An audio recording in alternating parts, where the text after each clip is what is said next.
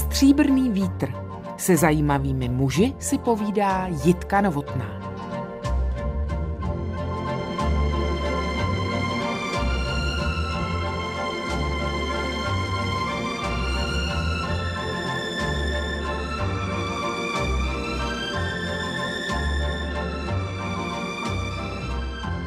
Stále se od něj očekávají svěží nápady, pohled na efektní a zároveň chytrá řešení v rámci rozpočtu, rozvaha. Naplňuje je už pěkných pár let bez ztráty kytičky. Multifunkční kumštýř a organizátor, člověk, který se myslím nezalekne jen tak nějakého úkolu či zadání, přitom aspoň na první pohled kliďas a diplomat. Michal Caban, dobrý den. Dobrý den. Jste takový? Tak já myslím, že ano. Je to trošku narcisistní, ale myslím si, že mám docela dobrý vztahy se spolupracovníkama a oni mi to vrací. Myslím si, že se snažím být korektní ke svým spolupracovníkům, když pracují.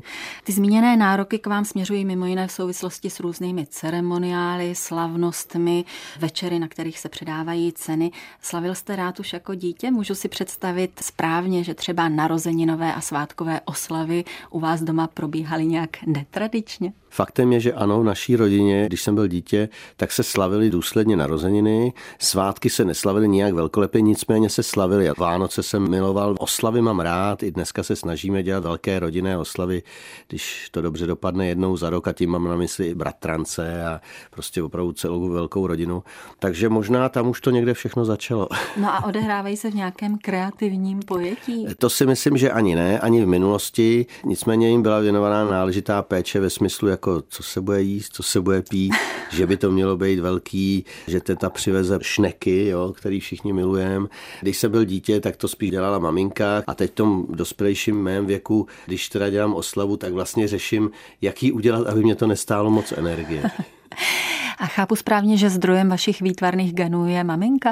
Jiná možnost není, protože můj otec byl bezvadný táta v tom smyslu, že nás plně podporoval v tom, čemu vlastně vůbec nerozuměl.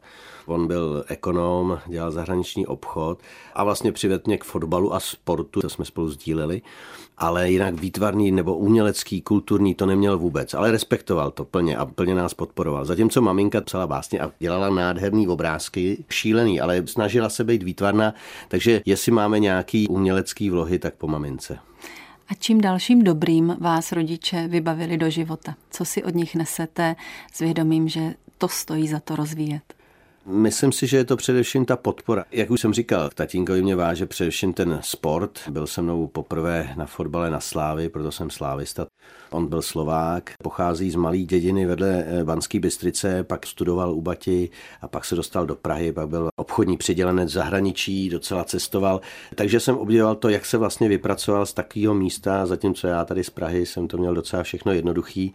Když jsme se rozhodli kdysi dávno s bratrem mít kapelu, tak investoval do Varha na kytar a dělal nám v rámci svých možností, aby jsme se měli dobře a abychom mohli dělat tu činnost, co jsme dělali. No a matka asi bezmezně, myslím, miluje do dneška a zajímá jí, co děláme. Ze strany naší maminky je ta, ta snaha vědět, všechno je až trošku přehnaná, ale chápu, chápu.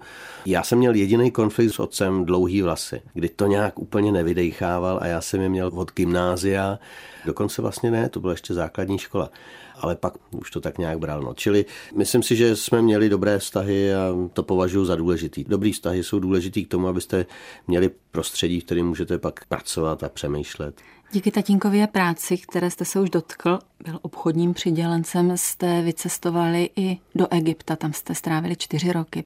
Co vám to dalo? Všechno. Řekl bych, že nám to dalo základ našeho bytí, základ naší tvorby obecně. Viděli jsme jiný svět, viděli jsme jiný kulturní hodnoty, jiný způsob života. Na to vás strašně v tomhle věku poznamená. Byť tam byly zážitky i negativní, kdy jsme stáli s bráchou v poušti naproti vojákům ze Samopalama, který byli z toho sluníčka úplně zdegenerovaný, takže to fakt nevypadalo dost dobře. Pak pyramidy, swinga, Nil, palmy. Do dneška to v naší tvorbě vlastně se furt vrací. Dost často i v některých žánrech je to téma, který je nám blízký. No a dneska s tou politickou situací. My k tomu arabskému světu máme nějaký vztah, který prostě na základě čtyřleté zkušenosti ve věku, kdy to člověk vnímá, to byl rok 73 až 77, je to hodně dávno, ale byla tam krize s Izraelí, byly tam nálety na Káhiru, kdy jsme dokonce se museli evakuovat z Egypta, z Káhiry. a jeli jsme za oceánským parníkem Taras Ševčenko minovým polem z přístavu Alexandrie. Takže to jsou zážitky, které se ve vás ukládají a vlastně z nich čerpáte. K tomu arabskému světu máme nějaký vztah, dokážeme ho trošku jako vnímat a chápat. Myslím si, že řada politiků ten vztah nemá a chápe to úplně špatně. Mluvíte arabsky? Ne, ne, ne. Ještě si vzpomenu počítat do desíti. Tehdy jsme se naučili taky ty základy, který člověk potřeboval při smlouvání a při nákupu, ale víc jsme se tomu nevěnovali. V povědomí široké veřejnosti figurujete v tandemu se svým bratrem Šimonem. Ostatně teď jeho přítomnost dokládáte i tím, jak hovoříte neustále v množném čísle my. Já se vás na ten vztah ptát nebudu, protože on je prokazatelně dobrý, ale zeptám se na jinou věc. Litujete jedináčky? Já to spíš teď vidím skrze svého syna, který hrával fotbal a hraje florbal a má tam kamarády. A ty jsou někteří jedináčci. A je faktem, že když je člověk pozoruje, tak oni se chovají jinak logicky. Je to škoda, protože člověk přece jenom se pohybuje ve společnosti a je lepší si na tu společnost a na ty lidi zvyknout a nějak s tím pracovat. Myslím si, že pro ty jedináčky je to horší a oni se logicky pak chovají trošku jinak, ale tím nechci říct, že hůř. Myslím si, že je to pro ně těžší. No. Ptala jsem se, protože já si myslím, že kdo nezakusí sourozenecký vztah, tak je životně ochuzen a na tom se asi shodneme. Jo, ale teď jsem se asi uvědomil, že na druhou stranu možná ty jedináčci, tím, že jsou sobecký v tom nějakém slova smyslu, tak zase můžou třeba vytvořit hodnoty právě protože s nikým nediskutují. Že to je jejich názor, nápad, námět. A pokud je dobrý, tak může být třeba lepší. Já zase u sebe třeba cítím, že v tom vztahu s mým bratrem musím být, nebo chci být, nebo jsem takový, že se snažím ho jako pochopit a vlastně třeba ustoupím. Ne teda vždycky, když si myslím, že mám pravdu a Zase mnohé u jedináčků zhojí právě ta přátelství, takže ono se to možná v čem vykompenzuje. Když se člověk etabluje jako režisér, choreograf, kumštýř, těžko se u něj očekává studium vysoké školy ekonomické. To byla nějaká snaha vyhovět tatínkovi, který byl ekonom, jak jste říkal? nevím, jestli se to dá definovat jako, že jsem umělec kumštíř. Já to tak úplně nevnímám. Já jsem to začal dělat, protože se to nějak objevilo v mém životě a vlastně baví mě to a živí mě to, ale je fakt, že já jsem tyhle ambice nikdy neměl. Pravdou je, že už na střední škole jsem byl takový ten tahoun té zábavy a založili jsme kapelu a ono to asi k tomu malinko směřovalo, ale faktem je, že já jsem chtěl jít dělat film, já jsem chtěl studovat FAMu, hlásil jsem se na produkci, na tu jsem se bohužel nedostal a protože jsem nechtěl jít na vojnu, tak eh, jsem řešil, co budu dělat. Dokonce mi najednou přišlo, že jsem přijal na pedagogickou vysokou školu, tak to mě, to mě dost zaujalo, protože práce s dětma, to je to poslední, co jsem si o sobě dokázal představit. Tak jsem jel do Brandýse nad Labem na první vyučovací den. Zjistil jsem, že jsem byl přihlášen na obor hudební výchova ruština tak to jsem se osypal, protože hudbu mám rád a hrál jsem tehdy trošku na kytaru. No vůbec nechápu, jak jsem to přežil. Pak přišla ruština, kterou jsem sice na Gimplu měl, no ale tak to víte, jak jsme se tomu tehdy věnovali. Ten den jsem přežil a když jsem měl zpátky do Prahy, tak jsem říkal, že jsem už se nikdy nevrátím. Pak jsem rok měl odklad. V rámci toho odkladu jsem pracoval na Barandově jako asistent produkce na krásném seriálu Lékař umírajícího času s Petrem Čepkem. Tam jsem se také seznámil, teda v uvozovkách, to on mě vůbec neregistroval, s panem Bartoškou, protože hrál Friedricha Falckého a fascinoval mě účes Friedricha Falckého. No a když jsem teda ten rok získal tu praxi, tak jsem si říkal, no tak teď jít na produkci je úplně zbytečný, protože už jsem nemám co naučit půjdu na ekonomku kvůli jazykům. A zároveň tím udělám trošku radost otci, takže jsem šel na ekonomii. Problém je, že to byla ekonomie socialistická, bylo to strašný, jazyky jsme se tam nenaučili. Do dneška si pamatuju skoro jenom jedinou věc. Nauka o zboží se to, myslím, jmenovalo. A tam nám ten profesor vysvětloval, že velký krabice na prací prášky se dělají proto, aby se to líp prodávalo, že je to velký, i když teda vevnitř je toho obsahu třeba jenom dvě třetiny. A že to je ten obchodní trik to mi celkem bylo jasný, na to se nemusel studovat.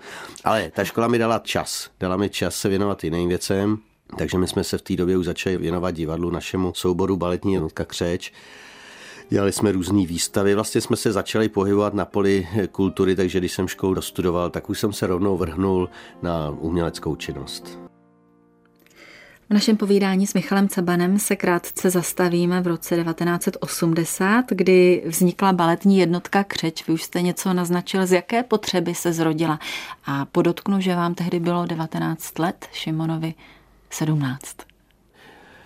Ono to vznikalo asi postupně, protože úplný začátky se datují tím, že my s bratrem máme dva bratrance, s kterými jsme dost trávili dětství. Víkendy se jezdilo k ním, nebo jsme někam společně jezdili a bylo to velmi intenzivní. Ale v pozdějším věku jsme si dělali takové jakoby představení. No a v rámci tohohle jednoho představení tak eh, jsme s bráchou byli u nás na chatě a co jakože vymyslíme a tedy byla v módě ABBA hodně a my jsme tak zrovna měli nádobí, nebo vedro, jsme byli v trenkách nebo možná dokonce ve spotkách. A, začali jsme tak jako rytmizovat s tím nádobí, no a z toho vznikl náš jaksi základní taneček Slipper Dance, který jsme pak u těch bratranců předvedli v opravdu bílých slipech a takový ty koupací čepice na hlavě, taková tříminutová taškařice, dost neuvěřitelná. A to byl takový základ. A bylo to období, kdy my jsme vlastně už měli hudební kapelu Ferguson Hop Traktor. Tvrdím, že jsme založili punk v Čechách. No a my jsme zjistili, že v té době nemáme vůbec peníze na ty nástroje, tak jsme řekli, že hudba asi hold nebude ten směr a že teda budeme dělat divadlo, který je přece zadarmo, protože to jsou jenom lidi, kteří se pohybují na jevišti. No, Časem se ukázalo, že to tak úplně pravda není. Nicméně to nás vedlo vlastně k tomu založit divadlo v rámci středoškolských tříd. Já dělal gymnázium, brácha dělal střední uměleckou průmyslovou školu a měli jsme za úkol připravit nějaký půlnoční překvapení. Pak jsme z těch věcí si říkali, tak pojďme zkusit udělat divadlo a vznikla vlastně baletní jednotka Křeč. Když si vás představím v těch slipech, necítili jste stud? Ten nemáme. Letos jsme to dělali, divadlo Sklep slavilo 40 let na Dobežce v Dubnu a požádali nás, jestli bychom toto stěžejní dílo nepředvedli a my ty slipy do dneška máme, my je archivujeme pro tyto účely, takže jsme to opravdu vysmahli a mělo to velký úspěch. No, dotáhli jste to o dost dál. Například no. už o čtyři roky později jste figurovali v americké produkci v světoznámém oceňovaném filmu Amadeus, kde vám tamní choreografka dala přednost před zavedenými profesionálními soubory. Co před jste baletem se... Národního divadla, jo? A choreou bohemikou, že jo? Ano, ano. Co jste se od té dámy užitečného naučili? Tak já ještě, abych byl spravedlivý k těm souborům. Proč si nás vybrala? Ona si nás vybrala, protože chtěla spíš pracovat s někým, kdo nemá problém udělat něco netradičního. To je dobře, že jste to vysvětlil, protože posluchači by si mohli no. myslet, že jste ji ohromili tím slipper dancem. On byl totiž takový konkurs a my jsme skutečně předvedli ten slipper dance a pak ještě nějakou kolektivní věc. To jí zaujalo, že jsme asi jako tvární. A odvázaní. A odvázaní a mladí a já nevím co všechno. Takže si nás vybrala, což byla pochopně velká čest. A pak chtěla po nás věci, které spíš směřovaly k tomu baletu, takže do dneška si pamatuju, jak jsme ve hvězdě v lese trénovali otočky úplně do zbláznění. To jsme opravdu neuměli. A představovali jsme v tom filmu ve scéně opery Don Giovanni takový červený ďáblíky s loučema, který tam různě nabíhají, točí a točilo se to ve Stavovském divadle. Byla to zkušenost ze všech stran pro nás neuvěřitelná. Choreografka první třídy, režisér Miloš Forman, co k tomu dodat. My jsme si toho strašně vážili, pochopitelně jsme věděli, že Twilight Harp dělala choreografii například k filmu Hair, a celý to bylo poznamenaný zážitkama, že jsme teda točili ve Stavském divadle, který v zápětí šlo do té dlouholeté rekonstrukce pan Forman tak jako vždycky usínal v té první řadě, měl tam ty svý asistenty, který vždycky to všechno dali dohromady, pak ho probudili, on řekl action, nebo to on taky neříkal, to říkal ten asistent. Byl to prostě pro nás zázrak a zkušenost k nezaplacení že muselo být fascinující sledovat celý ten sehraný tým pod vedením Miloše Formana, to je jasné. Při vší skromnosti a při tom, že je mi jasné, že se nehodláte srovnávat s Milošem Formanem, dalo se něco z jeho režijních postupů vztáhnout do svých budoucích režijních aktivit? V té době jsem takhle ani neuvažoval, protože to byla úplně jiná dimenze. To vybavení technický, ten počet lidí, to, že všichni ví, co mají dělat. Vlastně to ani nemělo smysl se snažit, to je přece byl rok 83, netušili jsme, že se to za sedm let nějak změní, takže vlastně tyhle postupy se opravdu nedali u nás tehdy uplatnit. Já jsem ani neměl žádný tehdy ambice režijní. Tímhle směrem jsem vůbec neuvažoval. Ohlasem na natáčení Formanova a Máda byl do jisté míry i rok 92, kdy jste natočili svůj expresivní hudební hudební, morálně kulturní horor Don Joe. Z jaké potřeby se zrodil tento snímek? Prazáklad myšlenky je přesně na tom natáčení filmu Amadeus. Mozarta pochopitelně jsme znali, vnímali, poslouchali. Don Giovanni je pro mě jedna z nejkrásnějších oper, kterou miluju, protože ji prostě znám poměrně intenzivně. Tady ten vztah k Mozartovi během natáčení filmu Amadeus jednoznačně vzniknul. No a v roce 92 jednak to bylo po revoluci, kdy najednou na každém rohu byl Mozart. To byl artikl, na který chodí zahraniční turisti. Takže prostě tady byl obrovský boom, že všude se hrál Mozart a byl to biznes vlastně jednoznačně. Ale já tím nechci říct, že to bylo špatný. Byl to artikl, který přilákal ty turisty a zároveň to dělali přední český pěvci. A bylo to dobrý. Takže bratr přišel s myšlenkou, jestli to nějakým způsobem nespracovat. Toužili jsme natočit film. A tohle téma nám přišlo dobrý. Ten film opravdu trošku byl o naší době, o začátku těch 90. let, takový ty překotný, kdy ta euforie ze svobody byla někdy až opravdu jakoby přehnaná. Prostě bylo to neukotvený celý. To divadlo se stávalo takým předmětem toho obchodu. Ten Mozart byl taky ten obchodní artikl, takže se tak všechno smíchalo dohromady. Teď hudba nás bavila, byl to trošku jako muzikál, trošku jako horor. Bylo to opravdu hodně netypický. A bylo to zároveň zajímavý tím, že se mně tehdy podařilo dohodnout českou televizi, která se stala poprvé ve své existenci koproducent filmů, protože oni předtím si třeba nechali vyrábět seriály na Barandově, ale tohle bylo první, že vlastně vstoupili do nějakého projektu jako koproducent, pak se mi podařilo sehnat nějaký ještě tehdy partnery, kteří už by do toho dneska vůbec nešli. Já jsem jim jasně říkal, já vám nabízím zajímavý umělecký projekt, na kterým nikdy nevyděláte. Barandov do toho šel taky materiálním plněním. Udělali jsme opravdu zajímavou pak premiéru jak ve Stavovském divadle a tehdy ještě v kině Uhradeb, dokonce v Paláci kultury. A tehdy ten film, když jsme ho dokončili, hrál něm Karel Roden jednu ze svých, neříkám prvních, ale jednu ze svých větších prvních rolí.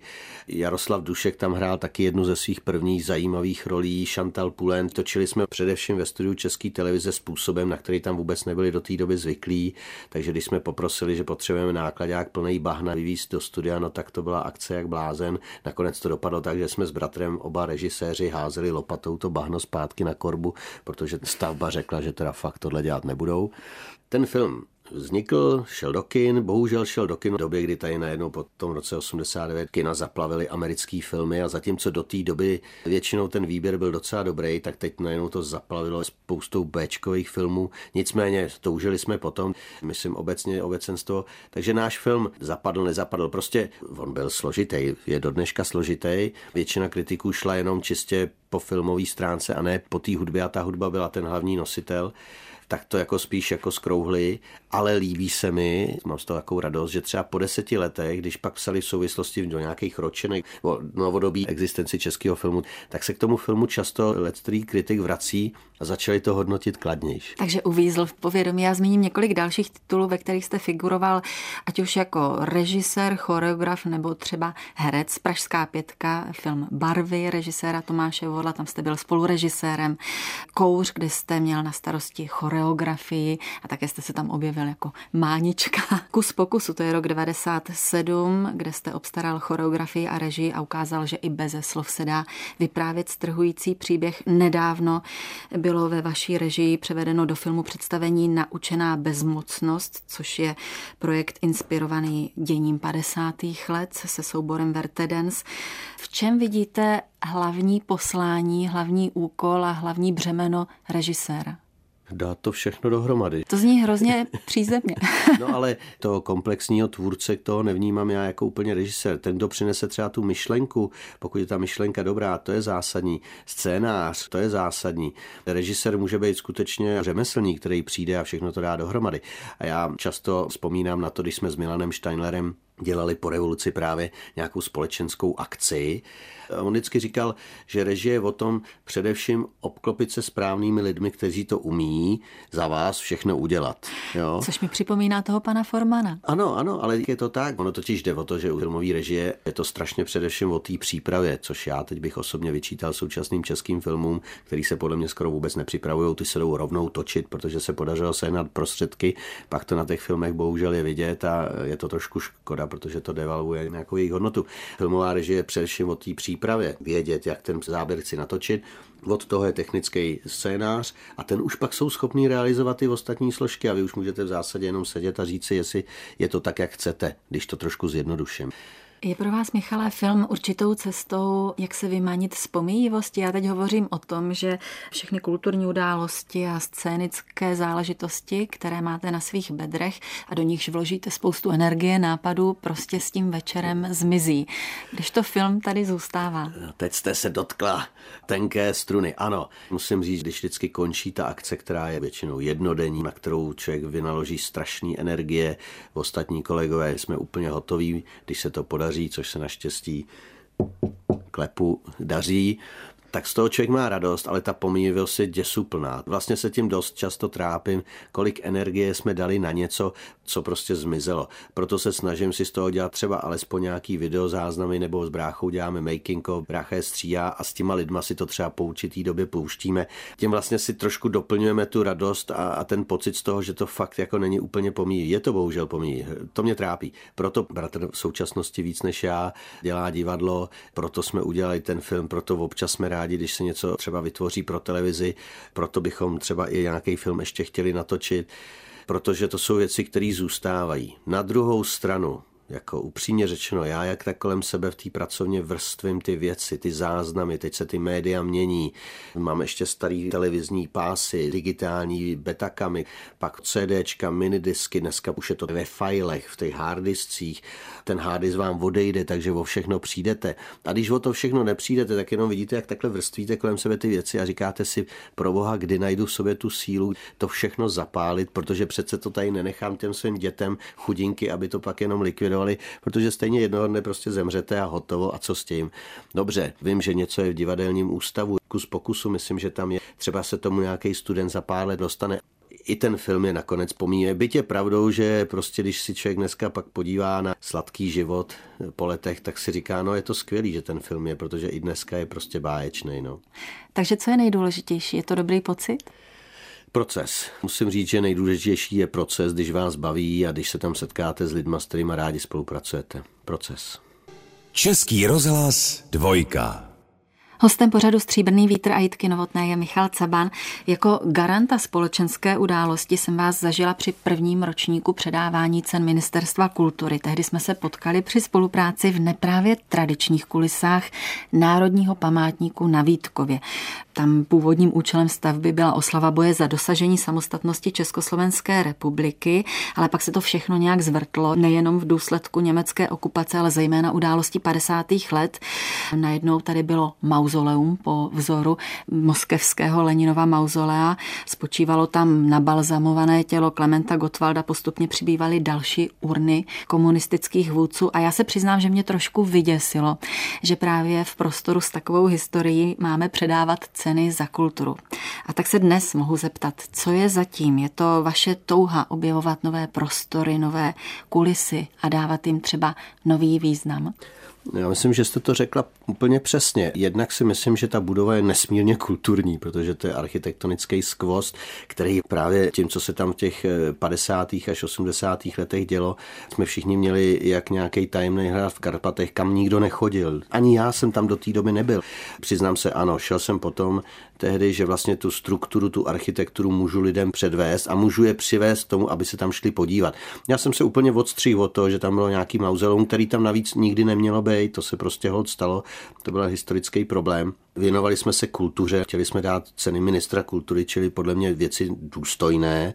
Snažili jsme se to taky důstojně tehdy realizovat, což se nám, myslím, podařilo. Určitě jsme zase oživili povědomí o tom prostoru a to byl ten hlavní cíl. Říkáte důstojnost, já vím, že tehdy jste stanovil jasné zadání, že to má být ceremoniál elegantní, slavnostní, kultivovaný a zároveň nikterak konzervativní. A tohle let kdo může vnímat jako pojmy, které jsou trošku v kontrastu, zejména v důsledku dnešní doby, kdy přihlížíme různým záležitostem, kde slavnostní ráz je potírán extravagancí, násilnostmi, násilným uplatněním humoru nevždy vhodného. Hledal jste dlouho klíč, než se vám podařilo skloubit kultivovanost a určitou modernost extravaganci? Já si myslím, že to buď to v sobě máte, nebo nemáte. Je to věc vkusu. Já pochopitelně dělám celou řadu akcí, kde se sám nazývám, že jsem komerční krysa, to říkám zcela nepokrytě. No a pak jsou věci, kde se snažím k tomu přistupovat tak, že chci být trošku modernější, nechci být úplně konzervativní, ale zároveň respektuju, ať už je to prostor nebo téma. V nedávných dnech jsem spolupracoval na vzpomínce na Věru Čáslavskou a to byl úplně stejný problém. Jak udělat něco důstojně a přitom s vědomím, že Věra Čáslavská měla smysl pro humor a nechtěla by klasický pohřeb, tak tam ten humor nebo tu nadsázku dostat. To jsou teda nejhorší a nejsložitější témata. Říkáte zadání, voda, energie a fantazie, to byla slova, která vyjadřovala zadání Světové výstavy Expo v Miláně. Skrývá se za nimi snadné zadání? Tak k těm tématům expa obecně, já vždycky, když si to přečtu, tak se tak jako směju a říkám si, jaký lidi se asi sešli nad tím, aby vymysleli něco, co zní strašně zásadně a přitom to vůbec nic neříká. Jo. Já nevím, jestli jste tam byla, ale návštěvníci zjistí, že pod tímhle s tím heslem se skrývalo, že když to trošku s nadsázkou přeženu, tak většina těch pavilonů vypadala jako velký McDonald, jako rychlo občerstvení. To byla jenom samý potraviny a prodej neuvěřitelně předražených věcí, které bohužel ani většina většinou nebyly dobrý. Takže voda, energie, to jsou takový jako bláboli. Ale má to tu výhodu, že se pod tím dá skrýt cokoliv. Vy se umíte zhostit i sportovních akcí. Docela nedávno to byl olympijský park Rio Lipno. Tam jste mu vtiskli i kulturní program. Jak blízko k sobě mají sport a kultura? Já musím říct, že se mi líbí, že se mi daří v mém životě trošku skákat. Pravdou je, že třeba možná, kdybych se věnoval něčemu soustředněji, tak třeba dosáhnu ještě lepších výsledků, ale pro mě osobně je to nesmírně občerstvující, jak trošku ty témata měním, mě to zájemně ovlivňuje nesmírně, pomáhá mi to, přenáším si z jednoho druhému nějaký nápady. Takže měl jsem tu příležitost v posledních letech už od roku 2012 spolupracovat s Českým olympijským výborem a předposlední spoluprací byl právě ten Park Rio Lipno, na kterým probíhaly především spousta sportovních aktivit a my jsme dodávali kulturu ve smyslu hudebních, divadelních souborů, dětského programu, ale i vlastně samotné vystoupení sportovců a dalších hostů na pódium už je spíš v oblasti kultury ve smyslu té organizace. A je to zase úplně jiný prostředí, který musím říct je taky zajímavý. A když se zeptáte, co mají společného kultura a sport, v obojí je to divadlo. Jo? Ten sport je svým způsobem taky divadlo. Gladiátorské hry co to bylo víc, kultura nebo divadlo, nebo co to vlastně bylo? Umíte se z toho poučit jako tvůrce a neprozradit výsledek? ano, to se snažím, ale teď jste mě možná zarazila. Říkám, že se snažím, ale vlastně nevím. No určitě se snažím v tom, abych přinesl něco, co třeba ty diváky překvapí a co nečekají. Třeba no. koně třeba, v termálu, že jo? Třeba koně v termálu. A jsme v Karlových Varech, no. se kterými jste zpět už pěkná léta, vy a bratr.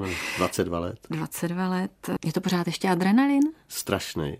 Je to adrenalin, protože máte za sebou 22 ročníků, který jsou hodnocený většinou docela pozitivně. Je to adrenalin, protože musíte se snažit se, když ne překonat, tak být aspoň stejně dobrý. To není jednoduchý. Není to jednoduchý, ale vy víte, jak na to artistika, show, industriální záležitosti, motorové pily, pyrotechnika, klukoviny, hravost, rozložený pohyb, dynamika lidského těla, trochu té erotiky, moderní technologie, tohle a spousta dalšího, to všechno lze vystupovat v projektu projektech Michala Cabana a také právě u příležitosti scénických ceremoniálů Karlovarského festivalu. Najde se v historii řešení, která jste tam nabídli, nějaký prvek, který i vy sám považujete za skutečně velký od vás? Zjistil jsem, že lidi si většinou moc z minulosti nepamatují, takže vždycky, když e, uděláme nějakou tu novou scénickou akci, tak jsou překvapení a říkají, to bylo nejlepší. Jedinou věc třeba, kterou si pan Bartoška z minulosti pamatuje, kdy jsme použili kaskadéry. Nebylo to nic fenomenálního. My jsme v tom velkém termálu sále, který má asi 14 metrů vysoký strop, vzali kaskadéry a tehdy byla znělka Honzy Hřebejka, takový ten vězeň, jak se točí v takým skleněným prostoru zrcadlovým. Tak jsme ty vězně, myslím, že jich bylo pět, zavěsili a spouštěli jsme je po hlavě dolů v tom vězeňském munduru. Oni sjeli dolů, což těch 14 metrů bylo poměrně impozantní. To fakt tahali kaskadéři ručně, všechno to bylo přes kladky, vymysleli jsme tam tam neuvěřitelný systém nahoře. Ty chlapy se spustili, dole děvčata drželi takový látky, oni ty látky vytáhli, děvčata se přeskupily a vznikla z toho římská 33. A bylo to impozantní, bylo to rozkrátký, trvalo to asi minutu a půl a do dneška si na to lecteří i já vzpomínám, že to byl docela husarský kousek a jenom podotknu, že bylo výborný, jak jsme to tam s těma kaskadérama zkoušeli a oni vždycky se spustili a vytáhli a já pak říkám, kuci, pojďte ještě jedno. A když už to bylo asi po pátý, tak říkali, hele Michale, ono to přece jako není úplná legrace. A pak jsme natáčeli festivaly vteřiny s Markem Ebenem a s bráchou jsme se oba zavěsili taky teda, že nás teda spustí a v tu chvíli jsem si uvědomil, co jsem po nich chtěl, že to fakt není žádná legrace, jednak se vám překrví hlava, teď se začnete točit, je to strašný pocit, takže práci kaskadéru jsem obdivoval. Pokračuje naše povídání s Michalem Cabanem. Když byste měl jmenovat druh umění, které je pro vás nejsilnější nositelkou emocí? Hudba. Věnujete se jí? Je to hrozný, že už ani na ten poslech nezbývá moc času, ale v celé své lidské činnosti vím, že ta hudba je opravdu nositel emocí i významů a snažím se i v rámci svých akcí pracovat s hudbou právě tak, aby ona přinášela ten základ, co tím chci říct. Kde je tanec? Tanec má u mě takový asi nějaký vývoj, že jsem se mu nikdy v dětství mládí nevěnoval. Pak za těch středoškolských let jsme teda založili baletní jednotku Křeč, což opravdu nemělo s baletem nic společného. Nicméně s tancem ano, nebo s pohybem bych řekl. Dokonce mám radši výraz pohyb, v tom je zahrnutý všechno. To mě zajímalo nesmírně, věnovali jsme se tomu dlouho, spíš v těch našich realizacích.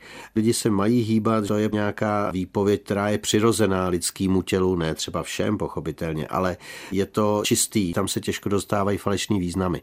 Nicméně je pravdou, že jsem sám u sebe zjistil v posledních letech, že najednou jakoby se ten můj zájem o ten tanec začal ztrácet. Možná je to taky tím, že vlastně bohužel kolem sebe toho tance obecně člověk vlastně vidí míň, nemá vůbec žádnou podporu a teď to myslím z oficiálních míst, ať už jsou to Ministerstvo kultury nebo Česká televize, která musím teda říct, že si velmi dobře pamatuju, když pan ředitel současný nastoupil do funkce, přišel na Zlatou Prahu, festival mezinárodní televizní a prohlásil, vidím, že musíme tu hudbu a ten tanec podporovat a věnovat jí v televizi více prostoru, tak to řekl, ale bohužel se v tomhle směru nestalo vůbec nic, šlo to spíš opačným směrem. Čili ten tanec obecně se z naší společnosti vytrácí a možná i to má vliv, že se začal trošičku vytrácet z mý mysli, respektive se přetavuje v takový pocit, že možná v jednoduchosti je krása v poslední době, když něco choreografického realizu, tak je to vlastně poměrně minimalistický, ale myslím si, že to je cesta.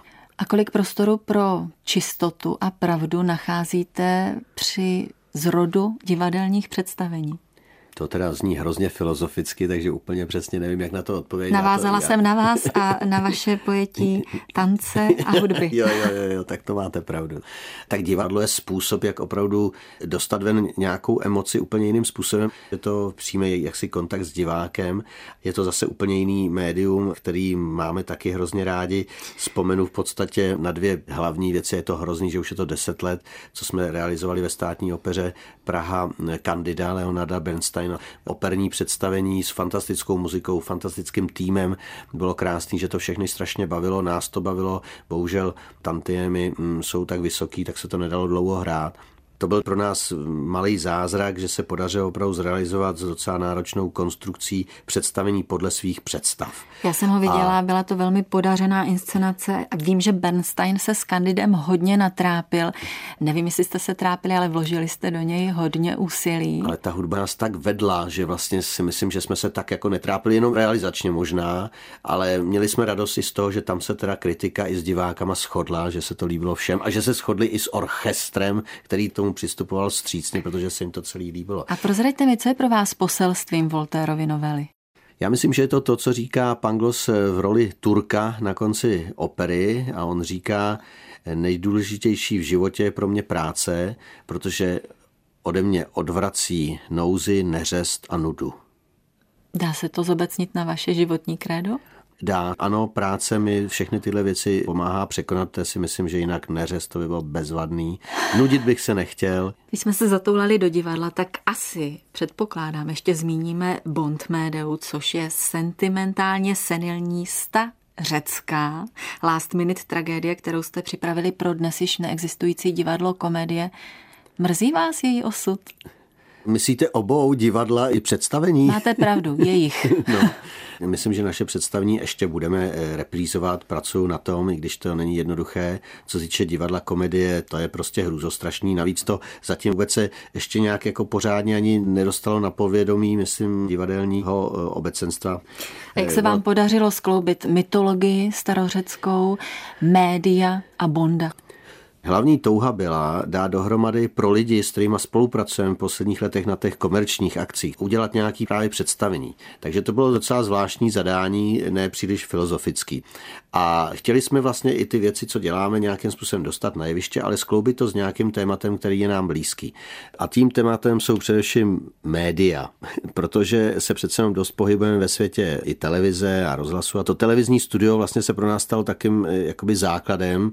Vlastně ta inscenace celá se de facto odehrává v televizním studiu, která má tři plány. V tom posledním plánu právě se odehrávají spíš ty takzvané komerční akce, ale Kombinuje se to s tématem otázek a odpovědí a protože máme hrozně rádi Bonda, tak jsme si říkali, tak tam musíme vrazit Bonda a teď nás obklopuje ta situace prostě s tím arabským světem, jakoby principiálně tak tohle téma se tam taky ukazuje a ty média vlastně jsme si transformovali do médií a najednou nám vytanula řecká tragédie, média vlastně by mohla být mediální magnátka a teď se nám to tak začalo propojovat takovou jako hm, trošku schýzu, což je princip, který se nám líbil. Takže k tomu došlo takhle takhle úplně náhodně vlastně, že ty věci se vzájemně ovlivňovaly. A když vám dám nehezkou anketní otázku, divadlo nebo film? Co je víc vaše cesta? Kam byste chtěl směřovat v budoucnosti, když byste měl volit? No, já bych zvolil film, ale zároveň vím, že nemám už tu potřebu nějak exhibovat na filmovém poli, protože když vidím kolem sebe spoustu dobrých filmů, který nestíhám ani vidět, tak si říkám, dobře, někdo to dělá líp než já. A když vidím tolik špatných filmů, tak si říkám, eh, tak proč dělat špatný filmy, to asi nemá smysl. Michale, jak v současnosti vnímáte sám sebe? Kde je vaše profesní pracovní těžiště? Tak já vlastně zdůraznuju, když takhle se mě lidi ptají, co mám dát do titulku, jestli režisér, říkám jo, režie, můžete, ale vlastně ceremoniář. Protože mám pocit, že jednak dělám docela dost těch ceremonií a jednak i ta lecterá práce, která není přímo ceremoniálem, tak je taková trošku, říkám tomu, až práce online, jo? že vlastně teď pracuji s informacemi, které musím okamžitě zpracovat, mám na to málo času a výsledkem je nějaký proces, nějaká ceremonie, která nemá dlouhého trvání, teda ve smyslu tím večerem nebo tou akcí končí. No. Takže já se cítím být takovým ceremoniářem. Těch úkonů a výkonů duševních, uměleckých, organizačních, produkčních eh, máte za sebou spoustu. Co pro vás představuje duševní očistu, relax po veškeré práci? Něco, co bohužel nevím, co to je, nebo respektive tuším, co to je, rozhodně toho nejsem schopen. Ano, odpočívat to je něco, co teda opravdu nedokážu, nicméně vím, že když jsem třeba s rodinou na chalupě, tak vlastně zjišťuju, že bych toužil se na tu chalupu už přestěhovat, tam se dát do práce k truhlářovi místnímu a dělat se dřevem. To, že by mě bavilo a asi i očistilo duševně, ale zatím to nějak nejde. A pak druhý moment, kdy opravdu odpočívám, je, když třeba jdem se synem se dívat na hokej. Rozumíte dnešním mladým? To určitě nerozumím, ale jednak si promítám svoje dětství, reakce mých rodičů. Myslím si, že jsem hodně tolerantní, takže třeba jdeme autem a říkám děti, teda co to posloucháte, je to hrozný, ale dobře, tak jste mladý, jak si to poslouchejte. A snažím se jim dát ještě nějakou alternativu, pustit jim něco třeba, co si myslím, že můžou střebat a může být zajímavý. Nerozumím, ale myslím si, že se snažím chápat. Pokud budu říkat tohle neposlouchej, no tak je ztratím za pár let. Já jsem ani nepředpokládala, že by Michal Caban říkal ti dnešní mladí, no to je hrůza. Kdy v nich nejčastěji nacházíte ohlas svých vlastních mladých teenagerovských let? Já bych ani neřekl teenagerských, já bych řekl vlastních nějakých vlastností, co mám. No tak bohužel nacházím je skoro furt. Je to vlastně hrozný, protože se trošku obávám, že teda třeba můj syn nebude příliš jiný než já. Což neříkám, že je dobře a že mu přeju, protože bude se zbytečně trápit ze spoustou věcí, s kterou se řada lidí netrápí. A u svý dcery spíš vnímám Ona je mi strašně podobná teda, což taky neříkám, že pro ženu je úplně dobře, ale dobře, tak snad se to nějak vyvine. Ale zase má kreativitu snad jakoby trošičku po mně, takže ano, vidím se i v ní. Začali jsme v dětství, končíme u potomků, kruh se uzavírá a ze stříbrného větru přeji Michalu Cabanovi šťastný vítr do dalších plaveb. Děkuji a nashledanou. Děkuji za setkání.